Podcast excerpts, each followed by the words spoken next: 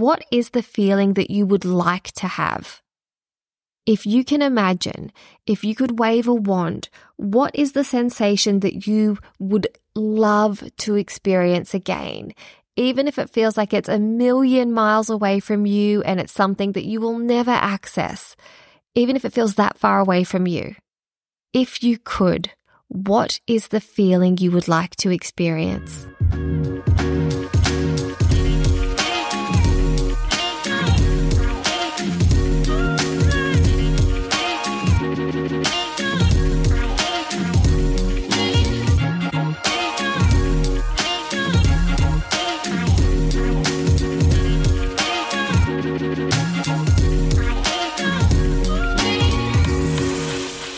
Welcome to today's podcast episode. It's a solo one, and I'm going to be chatting with you about seven things that I do think are really worth considering if you're going through a, a particularly hard time in life. We all have our moments when we're facing challenges or we're feeling a bit low, and feeling low can be subjective. For some people, feeling low is just a bit of a flat mood, getting stuck on some negative thoughts and feelings. And for other people, feeling low can be full blown depression. I've definitely experienced depression in my life. And I've also just experienced those days, as, as we all have, those days where you just feel a bit flat for whatever reason. Maybe there is something going on in your life and it's appropriate to feel flat and low and sad. Or maybe you're just struggling with your mental health and that internal dialogue, and you can't even put your finger on why you're struggling. I know there have been times in my life when I have experienced bouts of depression, and there have been times during those bouts of depression where I actually haven't really known how to explain what's wrong. And not being able to point to something and say, this is the thing, like this is the thing making me feel depressed can actually amplify the depression because you then feel a level of guilt for feeling bad because your logical mind knows you're fine, you're lucky, you're safe, you're healthy, all of the things. But despite having that logical awareness, you still just feel shitty. You feel low and you feel sad. And then you have this guilt on top of it.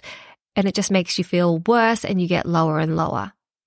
There have been other times in my life where I can clearly point to something that is causing me to feel pain and causing me to have a low mood. There are times in my life where I would consider myself to certainly be depressed, but also that it was like appropriate that I was feeling that level of sadness and feeling low in that way because there were things going on in my life that were causing me to feel that pressure and causing me to crack. And so recently, I have been reflecting on these times in my life, mainly because when we moved house, I found myself reading old journal entries, reading journal entries from years ago, uh, you know, like 2018, 2019, right up until the start of 2022, really. But there were some entries that I read that were just so confronting to me. It's not often that I go back and read journal entries. In fact, there are journals that I've thrown out over the years because I don't think I will go back and read them. Not because there's anything uh, in them to cause me to like make me want to throw them out, just because for me, typically the act of journaling has been about collecting my thoughts in one spot and spewing them out in a safe way, just getting them out.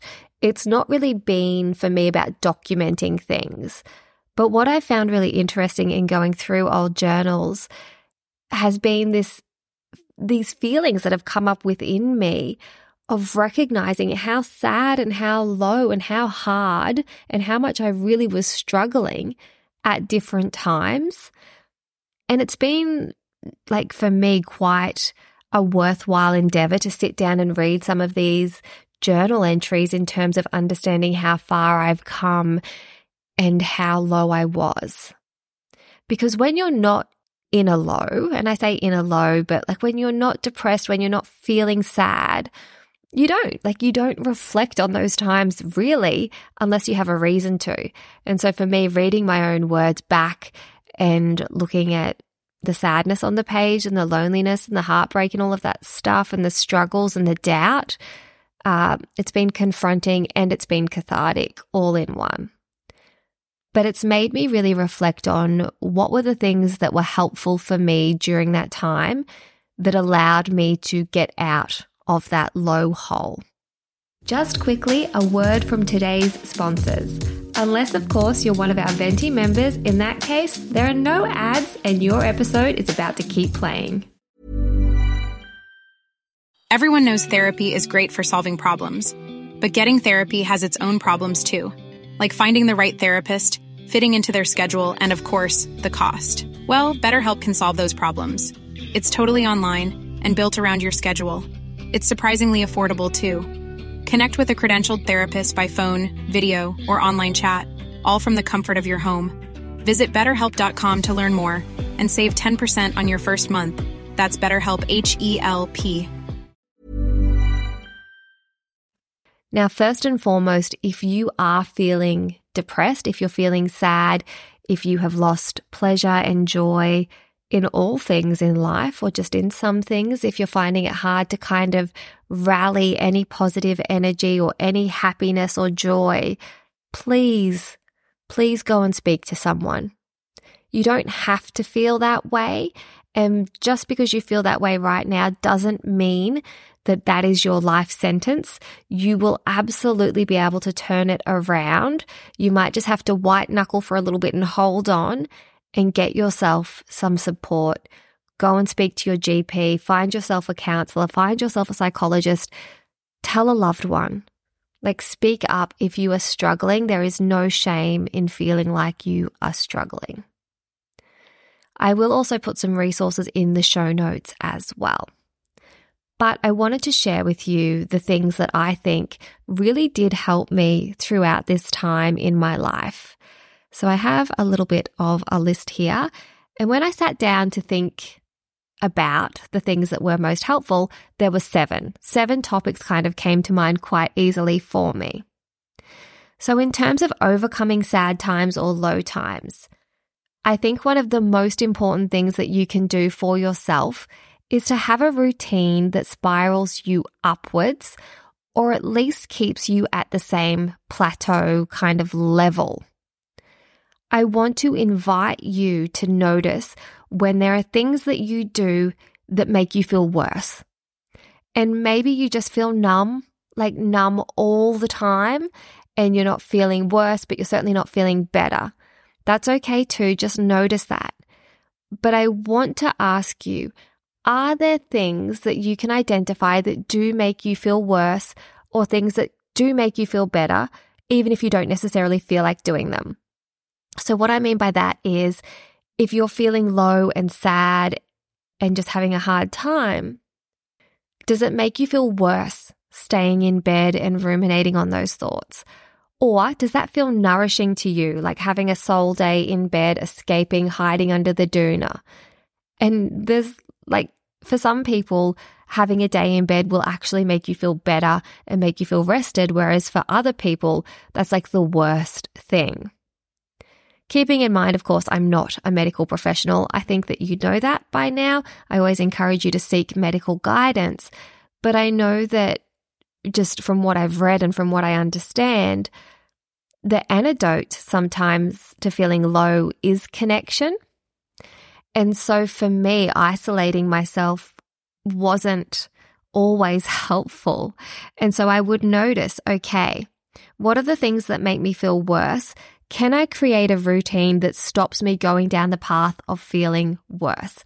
Maybe I can't create a routine that's going to magically catapult me from a 1 out of 10 to a 9 out of 10, but I can probably at least recognize the things that make me feel worse and use my logical brain to create a routine that either keeps me stable or might make me feel a little bit better. So think about your routine. You might like to ask a friend or a professional for help in crafting out this routine. So if you've noticed that, you know, you're really, really tired, which can happen when you're sad and feeling depressed, and you're noticing that you're sleeping until nine and then you wake up every morning feeling frazzled, you're oversleeping, all of that stuff. Creating a routine where you do just make sure that you get up at 6, 6.30, 7, whatever's realistic for you because you identify that sleeping in makes you feel worse. Next up, it's so important that we separate our actions from our feelings. I think that like this is the most important skill that we can learn as human beings. You can feel a certain way and separate that feeling from how you act. You absolutely can do that, but sometimes we have the experience that our feelings are so large and that they are the ones in the driver's seat calling the shots and we start listening to them. And so I want to encourage you to notice how do you feel and how do you separate your feelings from actions? All too often in life, people think that they need to wait to feel a certain way to take action, but we have it completely the wrong way around. Sometimes you have to take action in order to feel a certain way. Don't wait until you feel better to act in a way that a better, in quote, person would act. Take that action and see if it helps to improve your thoughts and your feelings and your mood overall. Next up, I think hope is one of the most important things to cultivate and nurture when you're feeling really low and sad. There were times when I definitely felt hopeless and overwhelmed and just had a sense of dread about different areas in my life. But being able to access even the smallest flicker of hope was really transformative for me. Some of the ways that I would access hope would be through listening to other people's stories, you know, listening to other people that had been through similar challenges to me, or listening to people that had been through even harder, like worse challenges, not in the way of going, oh, well, you know, they've got those problems that are a 10 out of 10 and mine, you know, mine's only a 5 out of 10 and I should be so grateful to have this problem. Not in that way at all, because that doesn't make you feel any better. In fact, it can just add that layer of guilt on top, like I spoke about at the start of this episode. But just in terms of, adversity and hearing someone else's struggle and hearing someone else overcome something that is challenging, it can really help to grow that little flicker of hope within you into a full on fire. So, listening to stories, reading, talking to other people who have been through challenging things. I would listen to podcast series. Um, you know, there was a podcast series I listened to that was about addiction, and that wasn't to do with anything I was going through, but it just helped me to understand it is often part of the human experience that we do have these low, low moments and we do all face our own set of unique challenges and people can overcome hard things, you know? Because when you're feeling low, it's hard. Like you can't just flick a switch and think positively, but you can surround yourself with positive stories that you might just be able to take something very small from. You know, something very minor might just impact you in a way that goes, oh, okay, maybe I can do this. Maybe it won't always be this hard or always be this way. Number four, awe. Awe as in like marveling at something that is bigger than you. For me, awe was really helpful in terms of kind of, I guess, like decentralizing myself from this narrative. Because when you are stuck in your sadness, that's all you can see and it's all you can feel. You know, you just are so overcome by that darkness. It's like you just can't see past yourself. But actually seeking out awe moments things in life that made me feel small and part of something bigger was really helpful in kind of right sizing, I guess, my experience of what I was going through. So, things that might inspire you to feel that sense of awe. It could be lying outside and looking up at the night sky. Could be going for a big nature walk and looking at a waterfall if you have access to that You know, it could be meeting up with your friend who has a newborn baby and you just find yourself like in awe of this tiny, perfect little creation. Or maybe it's working with animals. What is it that leaves you just in awe? Like, how many times can I say the word? Um, but yeah, just asking yourself, what is it that makes you stop and pause and marvel at something else? And yes, if you're sad, you might not have this huge experience of going like, oh my gosh, I've had this rush of emotion and I feel inspired and I feel incredible. But you might just find yourself taking a beat and noticing something. And it can be a way, I think, of pulling yourself out of that fog. Next up, speaking of the fog, access the sadness. This was a big one for me. I realized early on I was not accessing the sadness that was within me. I was over functioning. I was presenting to the world that I was fine. I was leaning into perfectionism. Um, really just like doing anything, any form of distraction from my sadness so that I didn't have to face it because I was so afraid to face it, but it still existed and it would still come up in moments that I didn't want it to come up. And it was still like this, you know, ever present sensation in the pit of my stomach that I was trying to run away from and trying to escape from. And I couldn't. And I often think when we don't face our sadness, that's when we lean into really unhelpful behaviors or unhelpful thoughts, patterns, habits, people. You know, I think Gabor Mate often speaks about this in terms of addiction. I'm sure it's him. He says something like, you don't ask why the addiction, you ask why the sadness or why the loneliness. And sometimes it's just about escaping a sensation that is within us substances can become a salve. And it doesn't have to be a substance in terms of, you know, the traditional sense like alcohol or drugs. Maybe your poison of choice, I say poison, but like maybe your escapism of choice is probably a better way of framing it is impulsive shopping. Or maybe your escapism of choice is scrolling endlessly on your phone or gossiping with a friend or eating or not eating or exercising or you know, there's a million different flavors, there's a million different ways that people can escape. And those behaviors aren't always noticed as being inherently bad or dangerous because they might not be. But when they become a problem is if you are using it as a band aid to escape from something that is within you that you need to feel and that you need to process. So accessing the sadness can be really important if you've got that heaviness on your chest and you just have to crack it open and get to it and face it.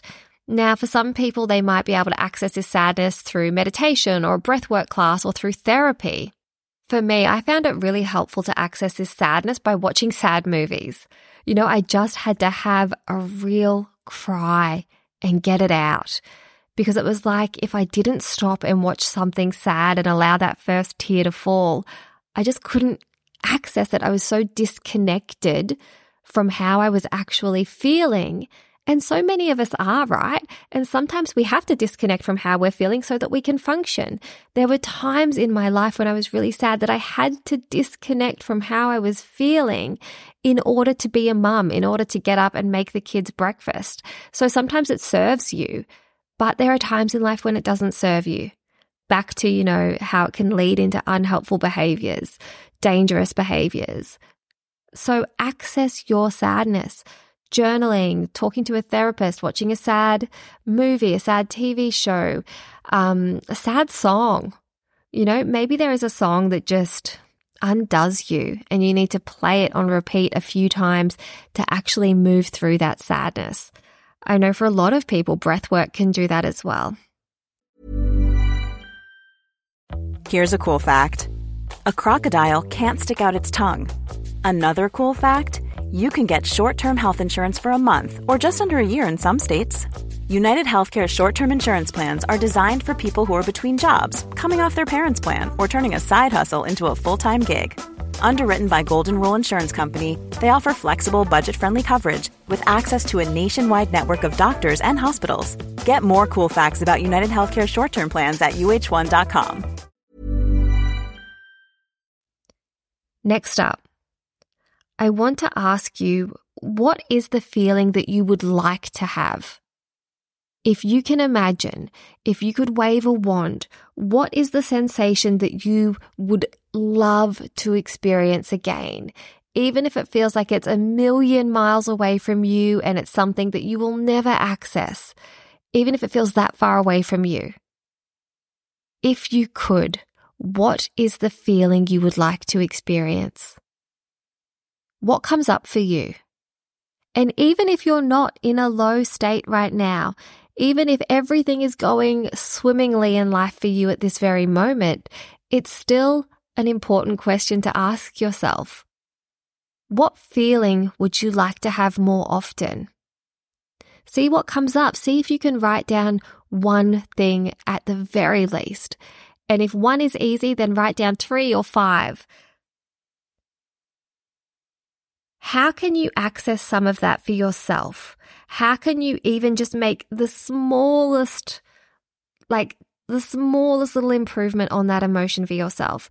So maybe you're feeling low. And when I ask that question, you think to yourself, well, I'm feeling really lonely. And what I'd like to feel one day is connection. You know? That's your pie in the sky emotion. You want to feel connection. Okay. I'm going to ask you to go a step further. And I know that's hard when you're not feeling good. But what could you do to feel a little more connected right now in your life? Could you make a phone call? Could you get on FaceTime? Could you book in a therapy session? What is it that you can do that's going to give you a sense of connection? You know, and maybe those things are even a bridge too far if you're not feeling up to human connection. Can you take your pet for a walk? Do you have a pet? Is getting a pet maybe something you could do?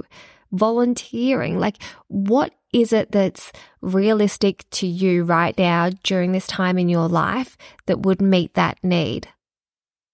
Maybe it's fun, it's happiness, it's spontaneity, whatever it is. If you had to be very, very uh, uh, precise and really put your mind to it and sit down and examine that word, what is it that you could do to reach a little more of that? Next up, different therapy modalities. Okay. And I say this because I remember during my early 20s when I was really not in a good place. I was very, very mentally unstable, not feeling good, not thinking well, all of the things. And I had a bit of a breakthrough moment when I was actually in hospital. And I remember thinking to myself, I'm just going to try. Like, I really, truly am going to try. And so, what does trying look like? For me at that time, trying looked like trying different therapy modalities that I hadn't tried before. And I tried a variety of things. I remember doing a lot of inner child work. And at that time in my early 20s, inner child stuff felt very abstract and I did not understand what I was even meant to be doing.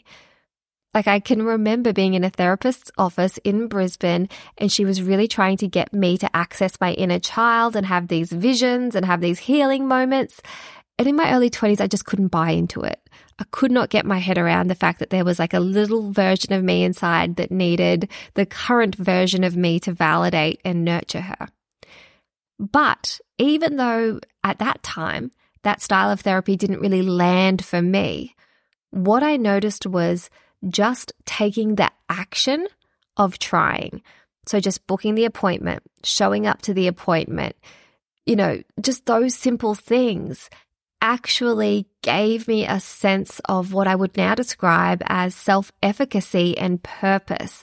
It allowed me to feel like I was ever so slightly and ever so slowly moving back into the driver's seat of my own life rather than being passive in my sadness. And so trying different therapy modalities, sure, if you're really fortunate, you're going to hit the jackpot and find a modality that works for you, whether that's you know, the eye movement, the rapid eye movement, EMDR, whatever the acronym is. Maybe it's talk therapy, it's cognitive behavioral therapy. There are so many different things that you could try. Maybe you'll hit the jackpot and find the one that is like perfect for you. But maybe a beautiful byproduct of just trying different therapy modalities will be this sense of self efficacy and self belief that you start to build ever so slightly on the side. Now, therapy can certainly be very expensive, and the cost of living crisis right now is real. Everything costs a fortune. And I, I just, I feel you and I hear you, and I wanted to acknowledge that. I would encourage you to investigate the mental health plans that are available in your state or country, wherever you live. In Australia, we are quite fortunate in terms of being able to get rebated uh, therapy sessions under the mental health care plan. I've certainly had my fair share of mental health care plans, and I encourage anyone to go and ex- like explore that as an option.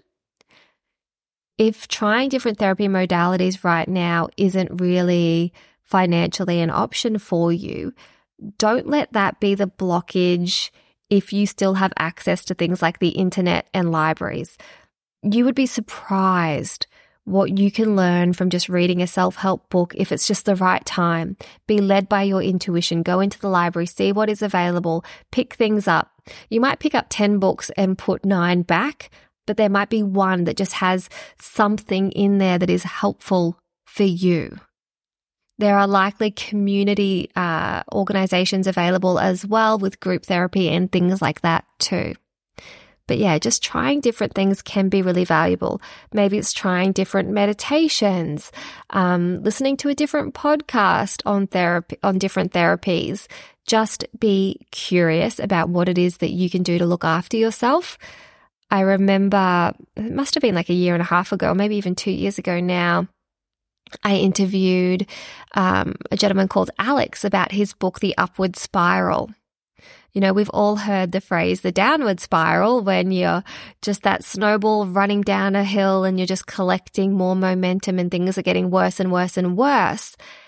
And so he has a book called The Upward Spiral where he talks a lot about this sort of stuff in terms of just noticing what is it that can pull you out of that downward spiral and make you, you know, work towards feeling better incrementally.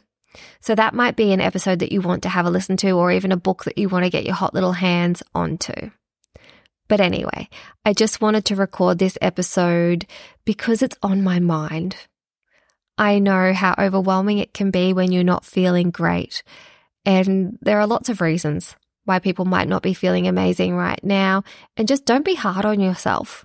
You know, don't put extra pressure on yourself to be Sally Sunshine or, you know, don't make yourself feel guilty or feel worse than you already do. It's okay to just go, this is where I'm at right now, but you won't be here forever. Hopefully, one or more of these uh, tips has been helpful for you. As always, it would mean a lot to me if you do let me know. Slide into my DMs over on Instagram or leave a comment. I really do appreciate you being here, and I look forward to speaking with you very soon.